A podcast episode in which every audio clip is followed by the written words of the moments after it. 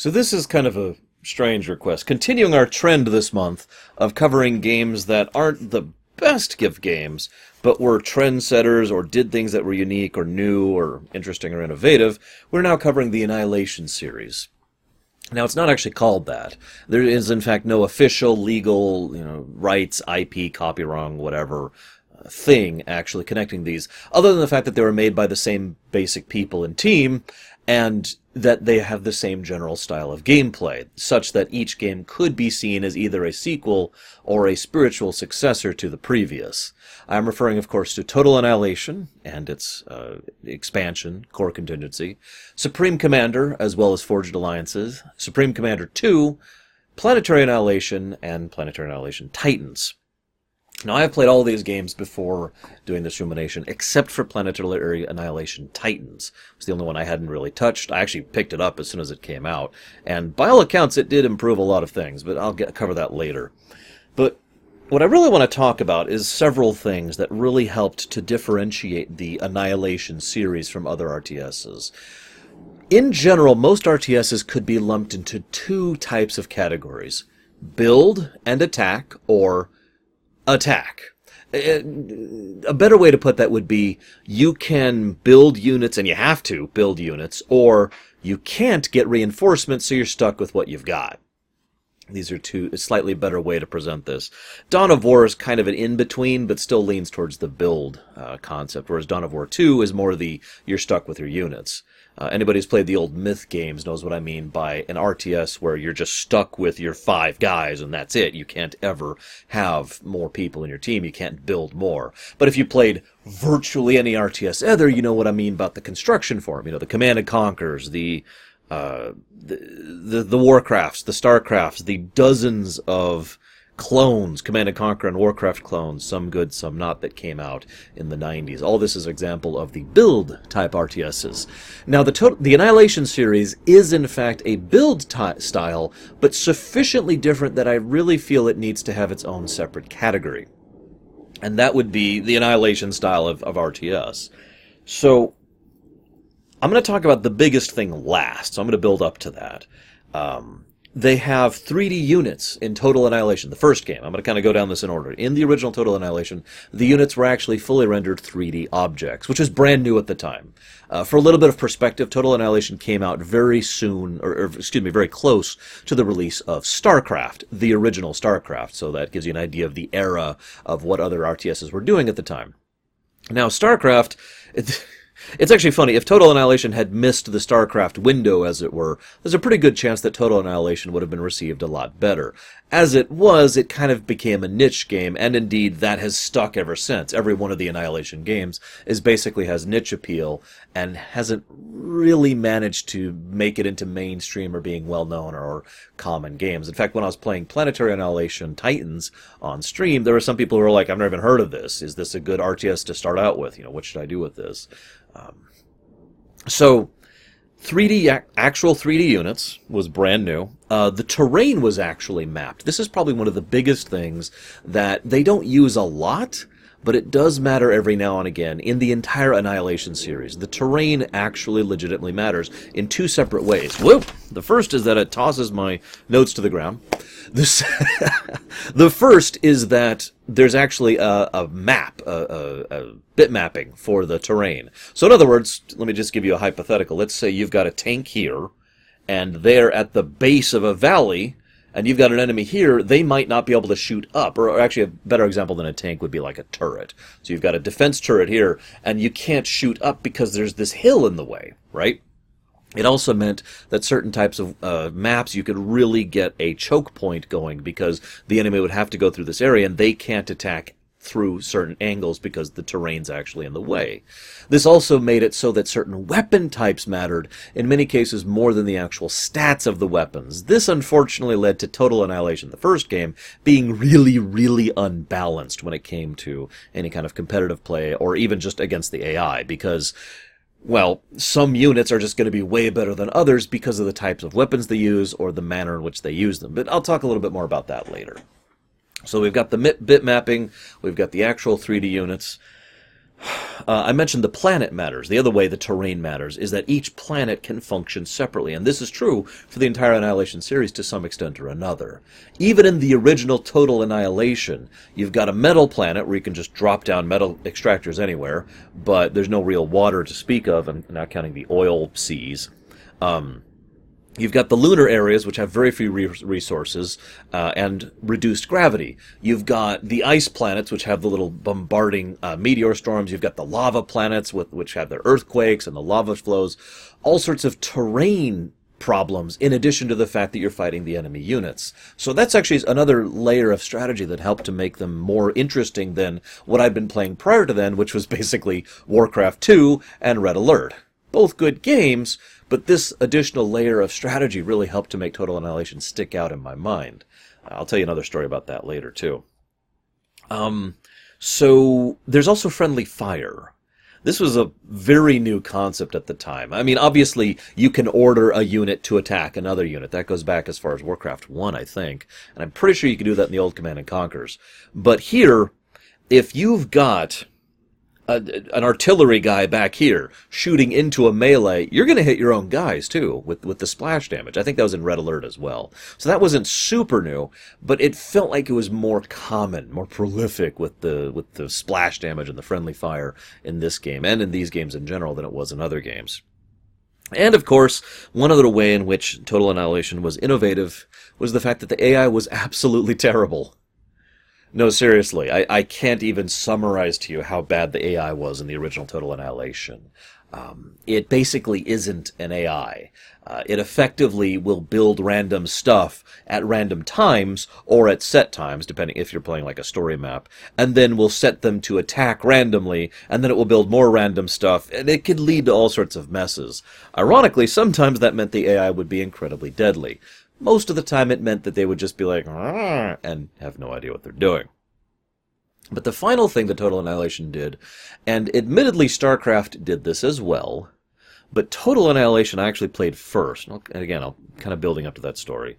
And I ended up really digging it because it taught me something that no other game had done before. And in fact, to be completely blunt, StarCraft didn't really do this to the same extent almost every unit in Total Annihilation was hyper specialized. Now you might be like, well, that doesn't sound like a very good thing, because you'd have to have a mixed force.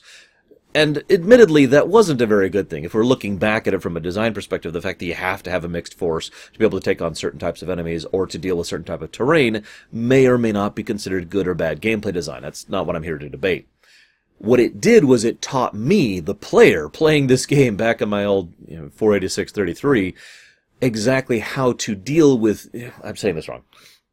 To vary my units. This is something I do nowadays to the point of near exclusion.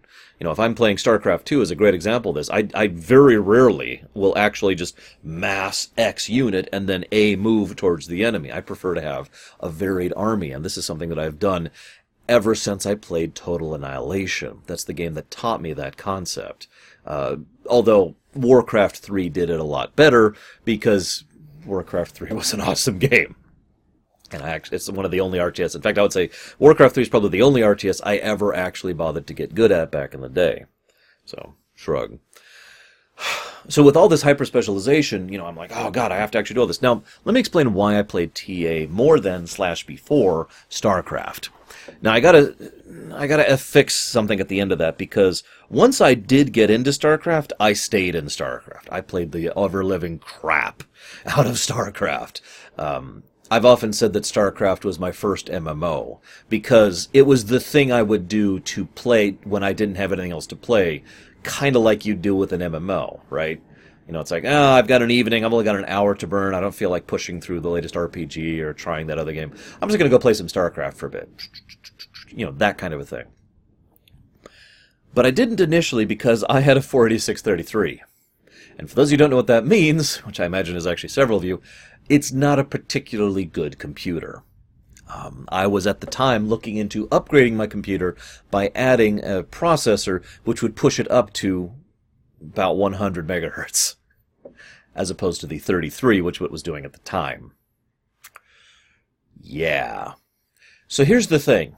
Couldn't play StarCraft. Literally could not play StarCraft. I bought the game and I loved reading the manual and I loved eating up the lore that was in the manual because Blizzard is kind of awesome about lore. But I couldn't play it. But I could play Total Annihilation. Now, what's funny about this, I, I wonder how many of you understand this perspective. The reason I could play Total Annihilation is it would play very slowly. Basically, it would be playing at, I guess, the equivalent of like two frames a second or something. I didn't really realize that I know that sounds stupid, and maybe I was just an idiot at the time, but I'd be playing this game and it's like, all right, build a metal extractor, and that would take like 40 seconds. And then go build this other thing. And I didn't mind. I had Jeremy Soule's music to listen to. By the way, Jeremy Soule did the, the soundtrack, and it's awesome. I, I recommend you go look it up on YouTube right now and listen to it while you're listening to me. Unless you don't want to listen to me, you can just listen to the music too. That's okay too. But I was okay with that. And I walked into Total Annihilation with the mentality of email chess, which is another thing I imagine some of you don't know what that is. Uh, it was literally a thing where you'd email, or in some cases, mail, uh, a turn to someone. And you'd have a chessboard and they'd have a chessboard. And so every time one of you does a move, you move the piece, send the mail or snail, uh, or email to them. They then move the piece you moved. Then they think about their turn and then they do it it's very, very methodical, very, very slow kind of a thing. It's you know a usual match will last like a month or more, even with an emails thing. And I kind of approached it with that mentality. I'd be like, all right, I'm going to do this. I'm going to set up these metal extractors. I want this thing here, and I want it to start making some K-bots. And then I'd walk up and go do some chores or get some homework done for you know for school, or try and get some cleaning done, or go get dinner. You know come back, okay, it's about done. And that's how I played Total Annihilation. Didn't exactly teach me the reflexes and speed uh, I would need, and probably is one of the reasons why it took until Warcraft 3 for me to actually get good, no pun intended, at RTSs because I was having trouble with that real time part since I learned so much in Total Annihilation, playing at like 1% speed or whatever. So,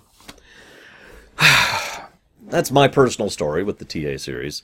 Um, I got Contingency the moment it came out, and uh, I enjoyed that. I didn't get into Kingdoms. wasn't really into Kingdoms. I'll talk about that a little bit. I, am not covering Kingdoms today, by the way. It wasn't part of the requested bundle.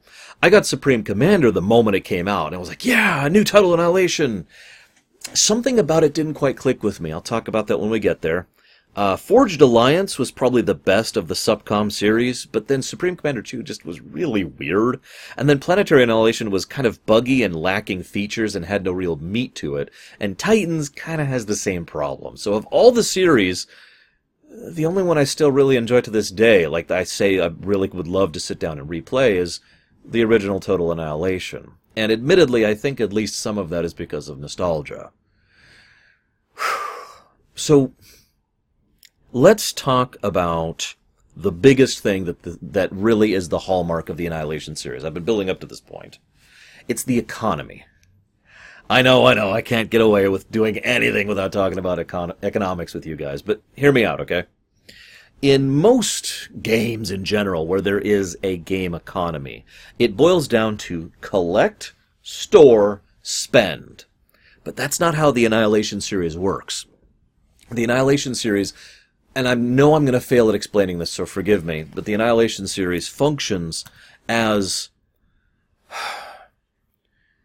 input, output, and net. And that is actually far more realistic of an expression of an actual economy, as in currency, than any of the other RTSs. The other RTSs make sense, and, uh, and 4Xs and all other sorts of games, make sense when it comes to resources because that's how resources work. You have a mine, you pull ore out of it, you use the ore.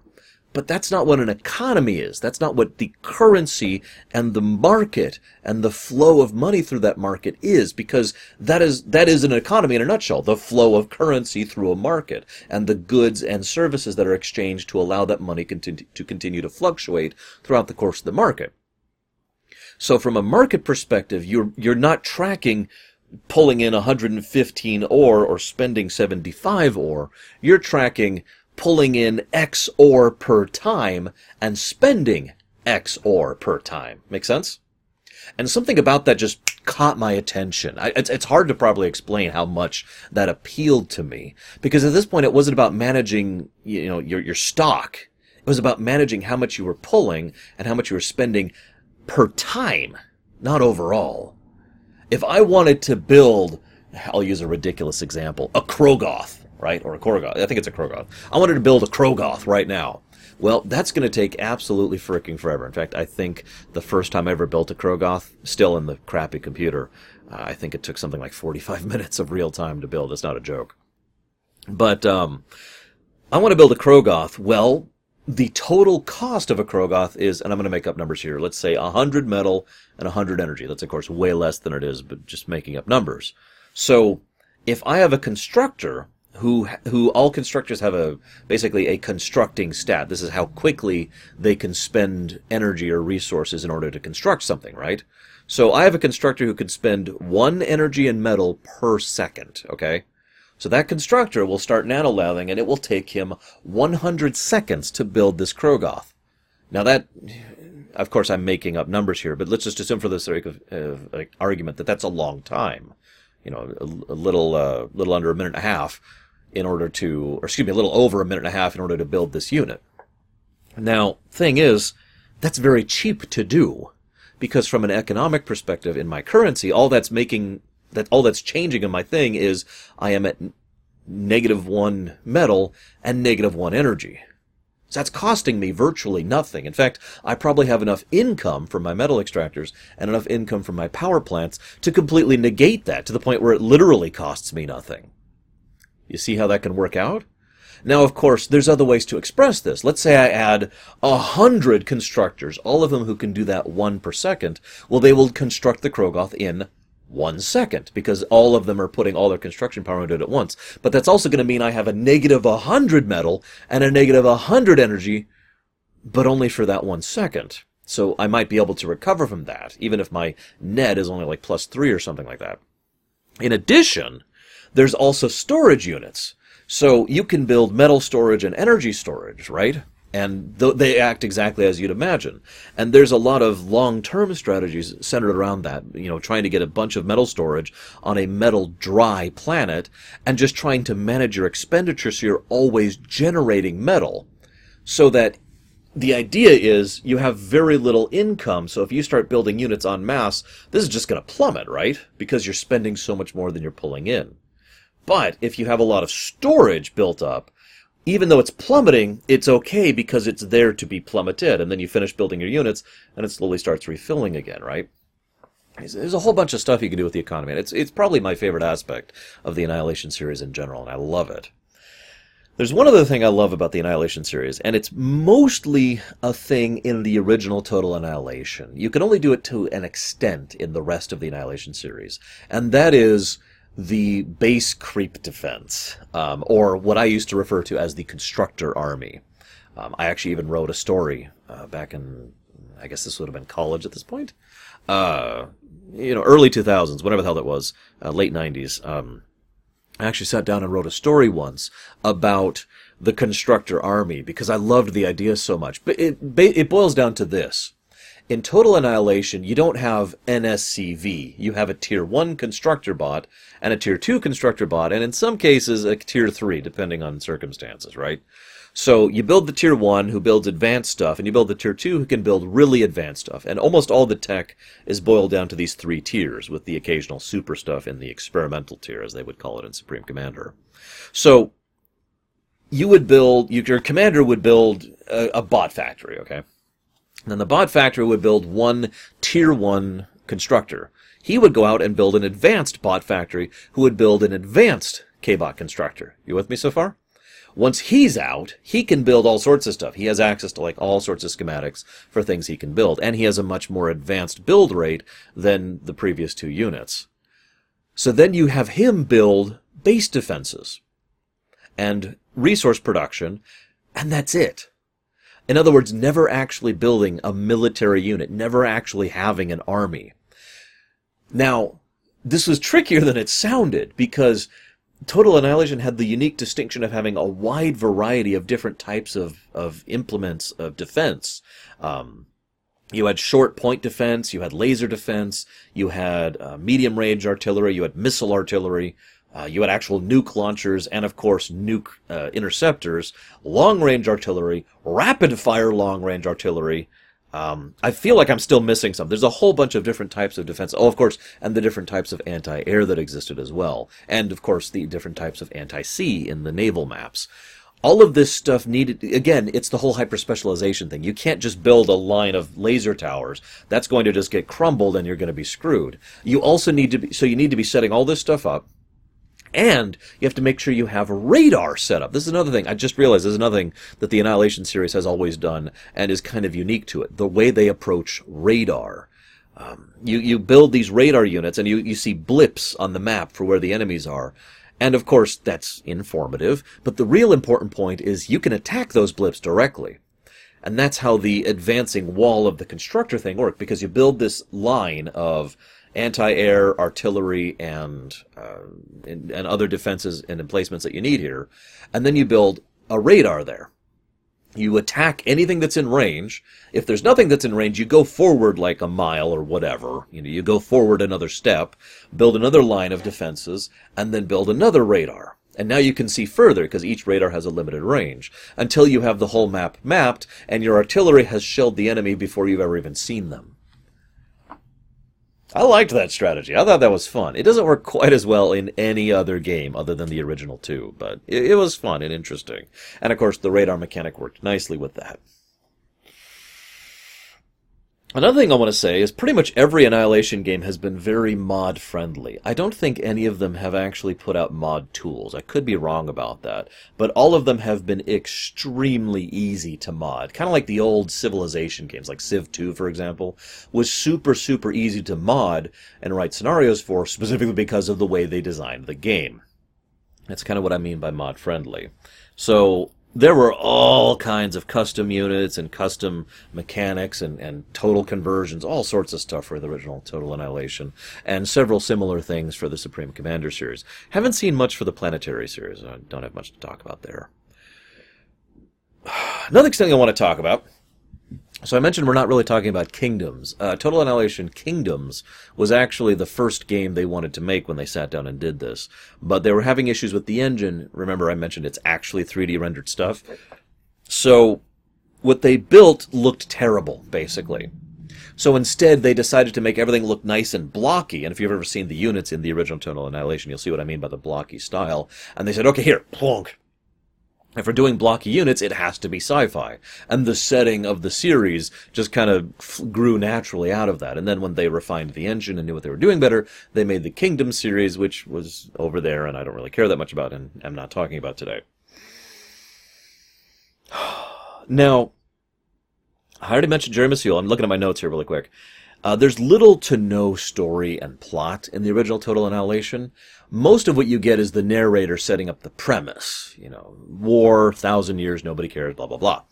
Um, and almost all of the actual story of the original Total Annihilation is focused in the world building, uh, literally, actually, in this case, by the fact that the narrator sets up and describes all sorts of things about each of the planets that you're fighting on as you go throughout the course of the game. The plot is extremely basic. In both cases, whether you start as the arm or the core, which I'll talk about in a moment, uh, you have been losing the Great War, uh, the Eternal War and you have been pushed back until you're on your very last planet, and you're going to do a desperate counterattack to try and push back against the enemy and take control of their gateways, which is how you hop from planet to planet, to try and hop back to their planet and push them to the point of annihilation and wipe them out. You know, that, that's the overall goal. That's the plot. Very, very basic. There's no real characters or characterization or character arcs because there really are no characters anymore, which is kind of the point.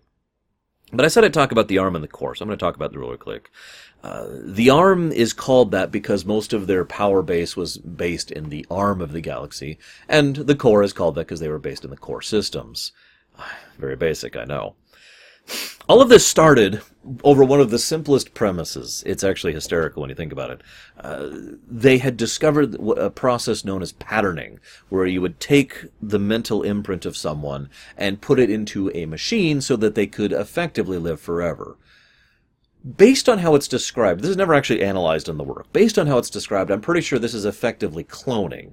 In other words, the original you will still die. You will still die, but there will be a duplicate of you which will get to live forever. And based on what happened with central consciousness, I'm pretty sure that's the direction that was being intended.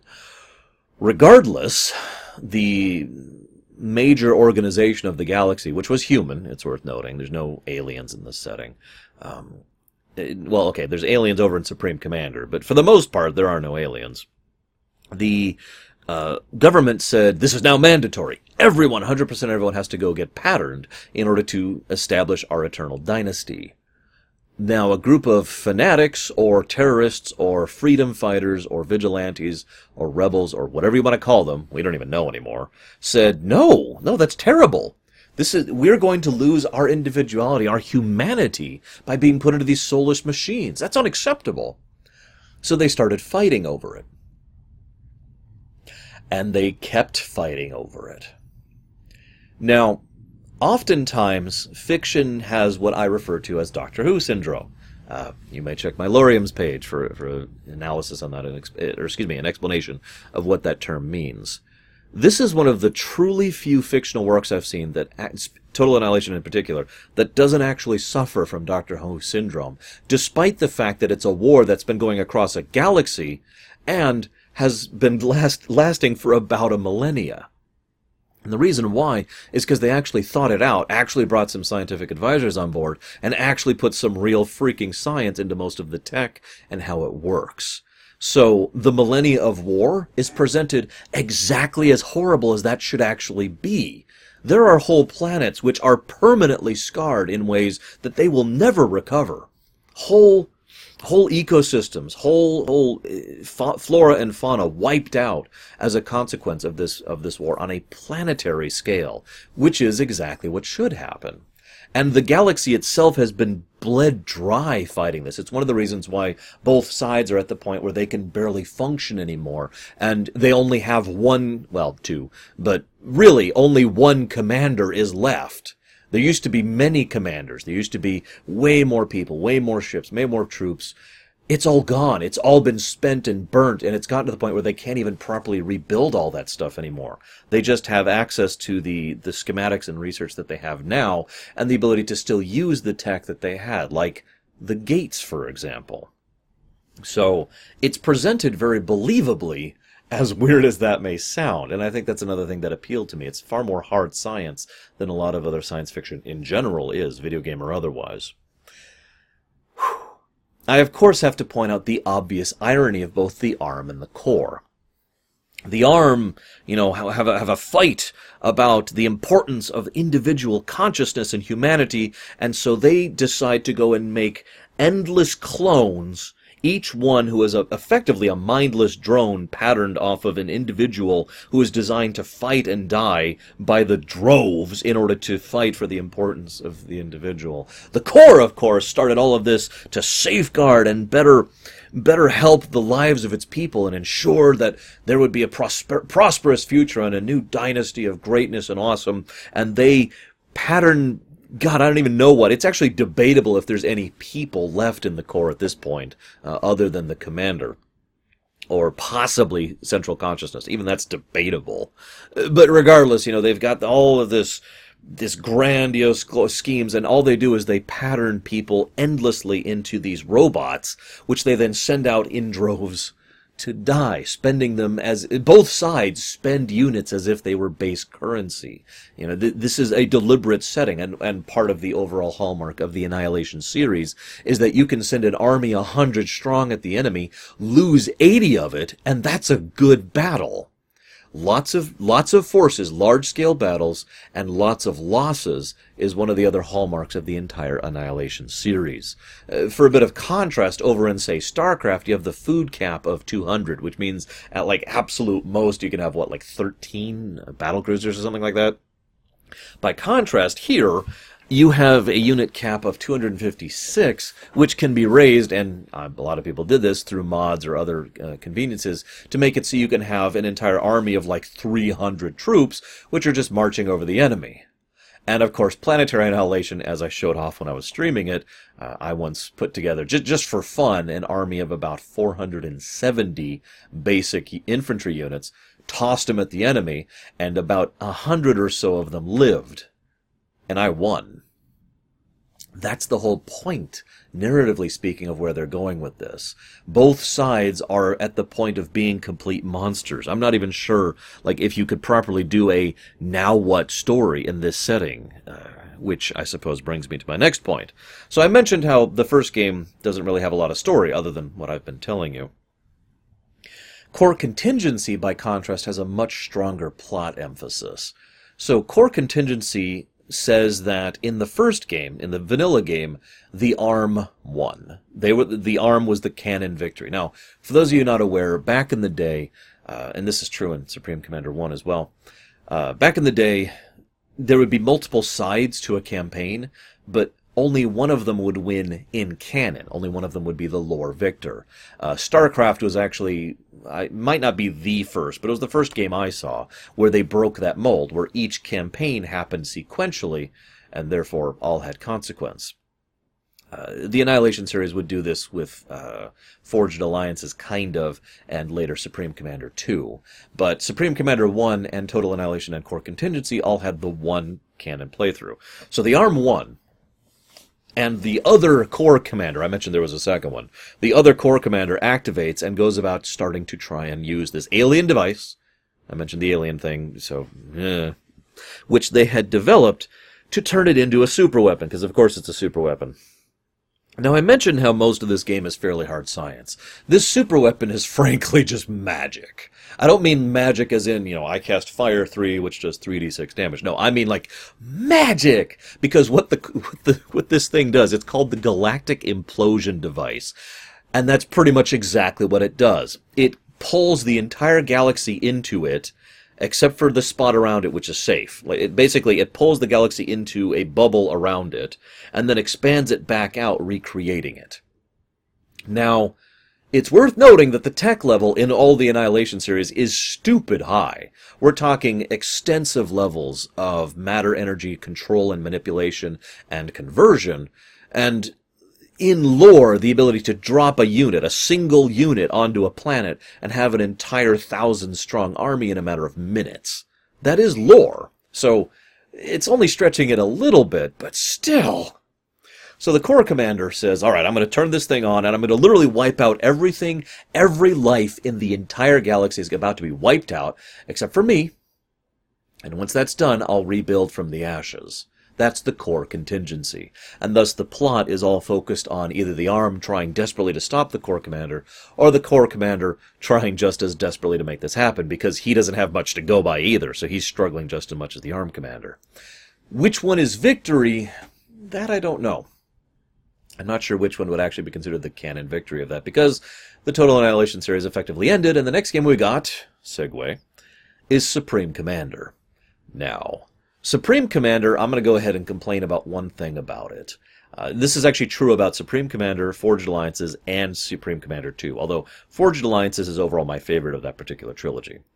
And that's, it always felt just a little bit too difficult to get things to happen the way I wanted them to.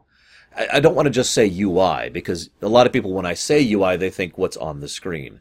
But I mean the method by which I interface with the game never really gelled with me in Supreme Commander 1 and to, to a lesser extent in the later games as well.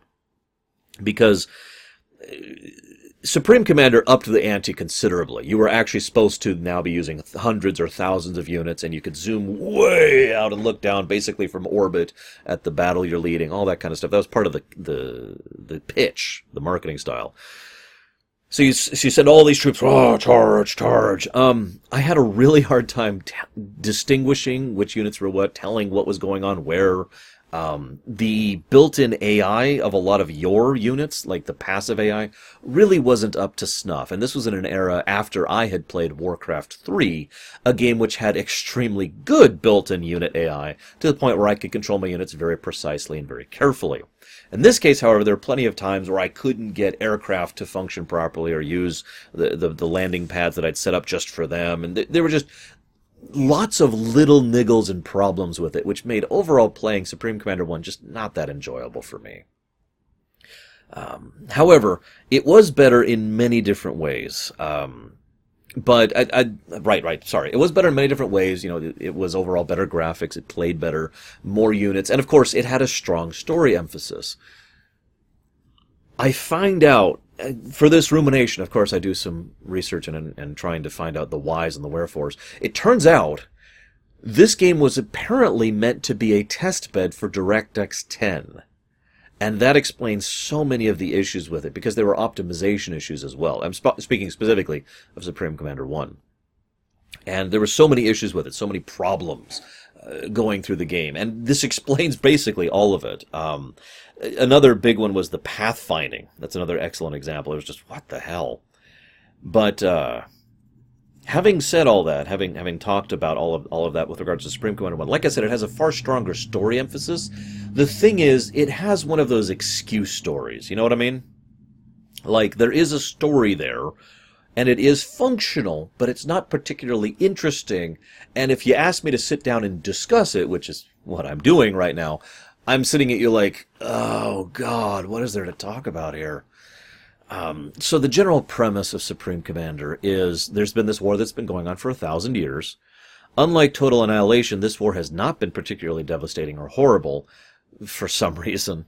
Um, and these these three factions have been fighting over uh, significantly greater differences, and the three factions are actually distinct from each other. Unlike in Total Annihilation, where the two factions were basically just relatively different in terms of units and weapon type, here they're completely different overall and, and follow more the StarCraft model of ver- variety of units, or Warcraft 3, which, like I said, had come out by this point in time. So you have the uh, the UEF, uh, the United Earth Forces. You have the Aeon Illuminat, Illuminate, excuse me, and then you've got the Cybran Nation. Uh, each one of them serves a different role in terms of gameplay balance, depending on which of the three Supreme Commander games you're talking about. Overall, I tend to enjoy playing as the Cybrans most across all three games. I never really got into the Aeons. I still enjoyed playing as the UEF. That was still enjoyable in several ex- uh, examples, especially since they were so aesthetically enjoyable. The basic premise is that there used to be this United Earth Empire, and then they, this guy, Brackman, invents a process to uh, basically cybernetically augment and pattern people. This might sound familiar. And so he starts spreading this to all the, his cybernetic people, and the United, the United Empire is like, excellent! This will be a fantastic slave force, and starts treating them like second class or third class citizens, enslaves them, and so that doesn't go well, obviously. Meanwhile, there's this group of people who find an actual honest to God alien race uh, called the Seraphim. And they're like, hey, and the Seraphim teach these humans the way, capital T, capital W. The way is this great, grand, unified religious theory of, of acceptance and understanding and ascending to a new paradise beyond. Uh, then some bad stuff happens. A particular UEF commander freaks the hell out and kills all of the Seraphim there. So that's a thing. The surviving humans there form the Aeon Illuminate, or Illuminate. God, I always have trouble with that one. And they decide that they have a new motto. Convert or die. The UEF is, of course, what's left of the United Empire. Now, all three of these are bad guys. Let's make that 100% clear. None of these are portrayed in a way that makes them you think that they are the good guys. The closest to that would be the Cybrans, but the Cybrans have the problem of the fact that they're not actually one nation. They're just a bunch of people who are all cybernetic, who happen to agree with a general mentality and have no idea how exactly they, no cohesive idea of how to accomplish it. They want freedom, you know, they want equality, or, or dominance in some cases, but, you know, they want to not be under the yoke of the humans, and that's about all you've got to unify them.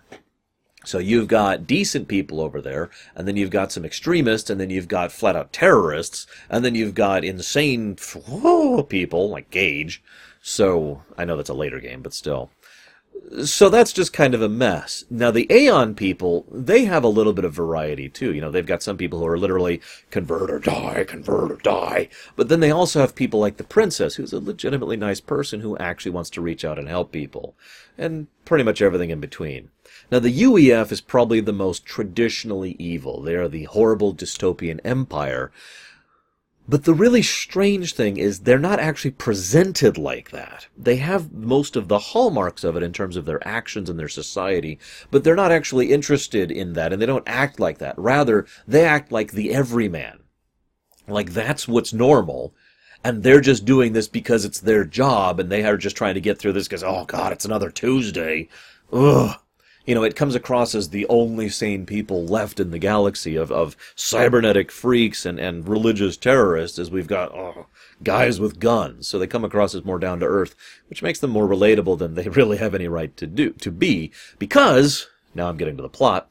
The main plot of Supreme Commander has to do with this thing called Black Sun, where Prince Xizor is going to show up and uh, sorry, sorry, wrong thing, wrong thing. Where uh, they're going to use this device to basically connect to all the trans-dimensional gateway stuff, kind of similar to mass relays in Mass Effect, and destroy planets with it. That's the UEF's goal. The Cybrans find out about this and they say, oh, we could do something with that too. And then the Aeon find out about it and they're like, oh, we could do something with that too. So the main campaign of the first game is one of the three sides trying to take over or to launch the Black Sun and then launching it. Uh, the game gets really, really, really, really difficult by the end, and got to the point where it legitimately got unpleasant to me. Now, what I find interesting is that the goal of the method by which all three factions use the Black Sun says more about their overall philosophy and mentality than anything else does.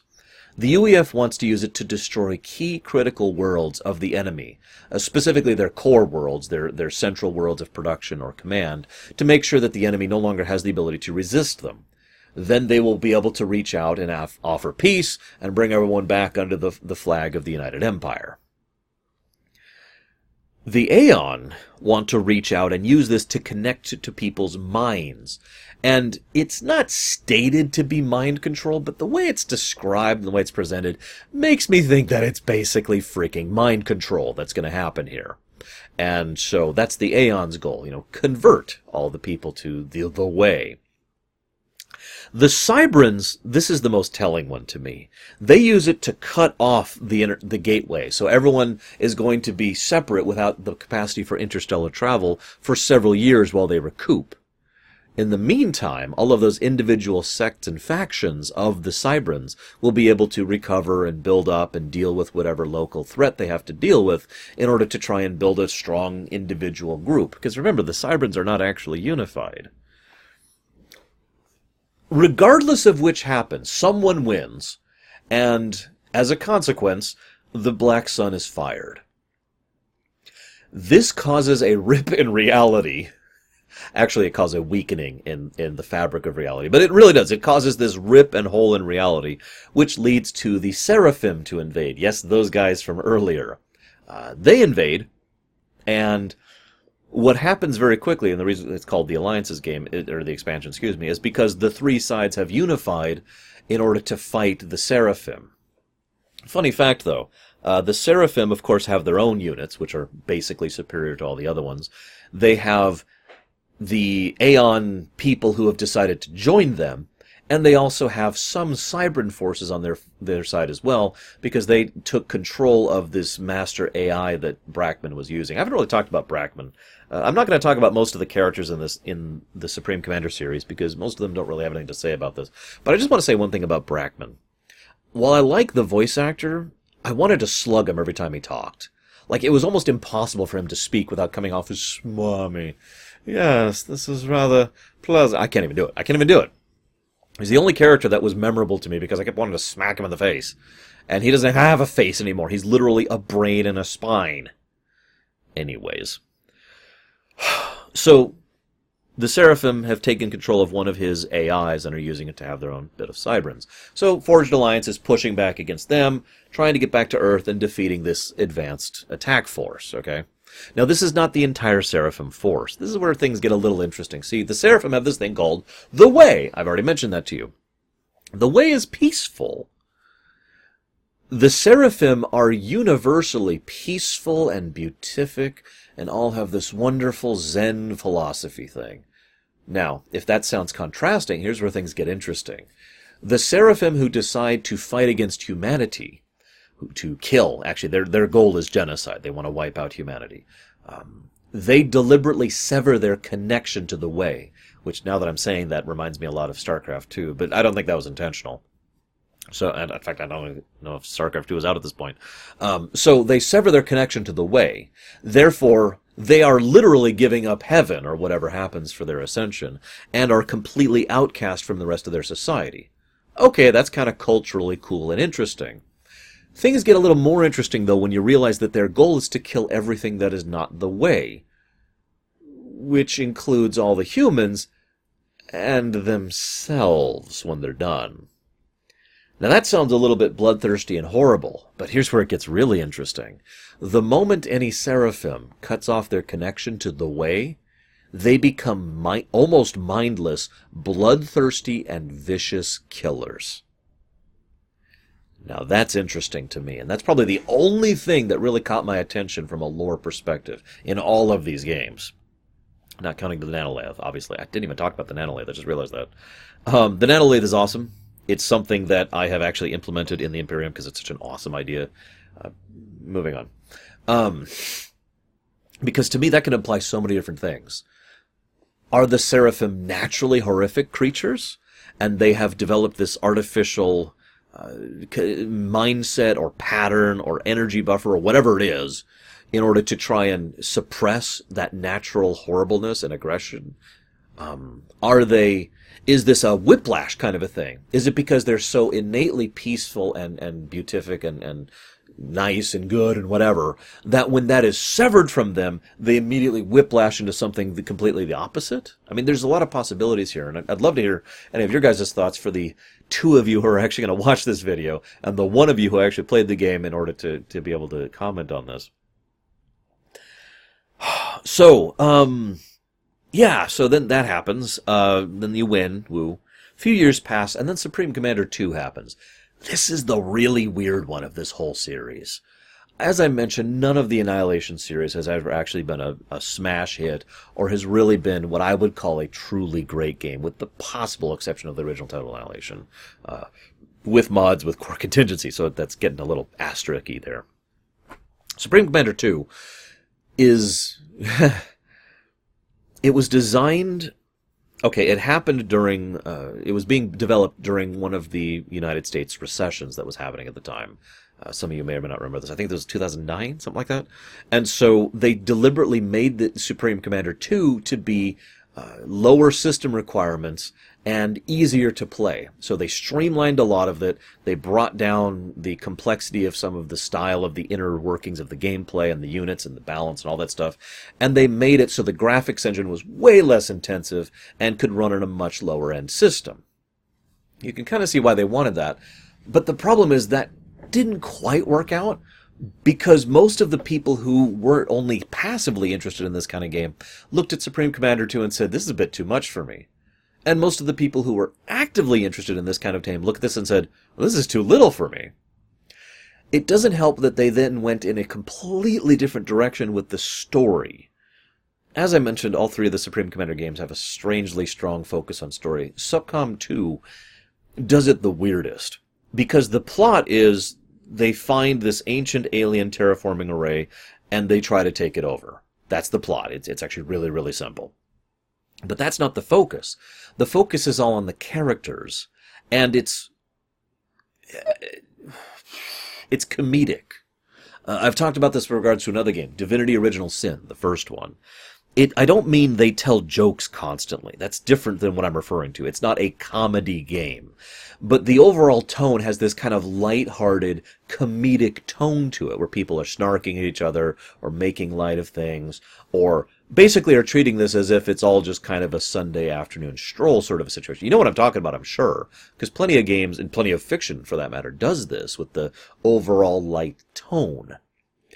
And that just feels weirdly out of place in, in, in a setting as dark and horrible as Supreme Commander. But in addition to that, given the events of the game, the, the scene I remember most strongly from Supreme Commander 2, and, and we'll never forget is when uh, Gage uh, accident uh, convince basically coerces Thalia into lowering the defenses of this city so he can nuke it, and then he nukes it ten more times. Like that's horrible, and that's a huge moment for her. But the whole thing is basically portrayed as like this, haha, you know, like a Saturday cartoon. It's so weird, and I found myself not really be, having anything to to really cling to to talk about. Um, and of course, it ends on a cliffhanger, just like all of them have. Every single Supreme Commander game has ended on a, you know, a stinger is actually the term. In other words, oh my god, here's this thing. What's going to happen next time? Tune in, guys. You know, that kind of a thing. And I like that if they continue it. But by all accounts, there has been no word and no interest in continuing SupCom 2, so I have no idea where they're going to go with the whole Brackman merging with the Seraphim Mind Gage thing. Spoiler alert. I have to I had to write down the character names because I'm looking at these here. So we've got Gage, who of, I didn't have to write down his name. He's easily memorable, but at the same time, he's basically just broken. He's just a character that is completely broken. Um, Ivan is heroic, and Maddox is, is proper military, and Thalia Thalia is probably the most interesting character. I'll talk about her most, uh, and indeed, I'll talk about her at all. But aside from Thalia, almost all the characters come across as what I have referred to many times as one-dimensional. You know, they have the, the character trait, and that's it. There's nothing else there. Thalia is the exception. She is someone who actually comes across as someone who's gone through some crap in her life because she has, you know, the death of her mother, death of her father, the dying of her brother. Uh, she is naive, of course, but she still feels like she has to try to, to fight in order to accomplish some kind of greater good. But now she questions it and she, she wants to try and accomplish this, but she's not sure how to. And when she's tricked by Gage, which admittedly she shouldn't have fallen for that, but when she is tricked, it's like, oh my god, and you can tell this moment has affected her she was the character I felt most for in the entire campaign, um, and was the most interesting one. And I really wish that they had done more with that, but whatever. And that's actually all I have to say about Supreme Commander 2. You see why I bundled these together into one rumination? Because our next, and indeed last game, I don't even need my notes for this one, I just played this game today, uh, is Planetary Annihilation. Now, this is another weird one. I know I keep saying that. Planetary Annihilation it was a Kickstarter game made by the crew who made the original Total Annihilation and the Supreme Commander series, and who wanted to avoid the publisher trap, and so they went to Kickstarter. I'm with it so far. Then they came out with Planetary Annihilation, and it was subpar and didn't really fulfill on a lot of features they had promised. Okay, that's not that great. Then they came out with an expansion, which was a standalone expansion called Planetary Annihilation Titans. Okay. Now here's the really weird part. The standalone expansion which they made, which you have to buy separate from the original, was actually pretty damn good and actually fixed almost all of the problems of the original, most notably the fact that the original had nothing but basic, basic pl- gameplay, which was generally disinteresting. Uh, you know, PvP death matches, and that's about it. Tons of optimization issues. Didn't actually go up to the unit cap as was intended. Couldn't do certain things with planets. A lot of the unit balance was all over the place. You know, all sorts of stuff like that. Um, Titans fixed a whole lot of that. The problem for me with Titans, well, let me actually say, let me say positives first. I will say Titans did a lot of stuff good.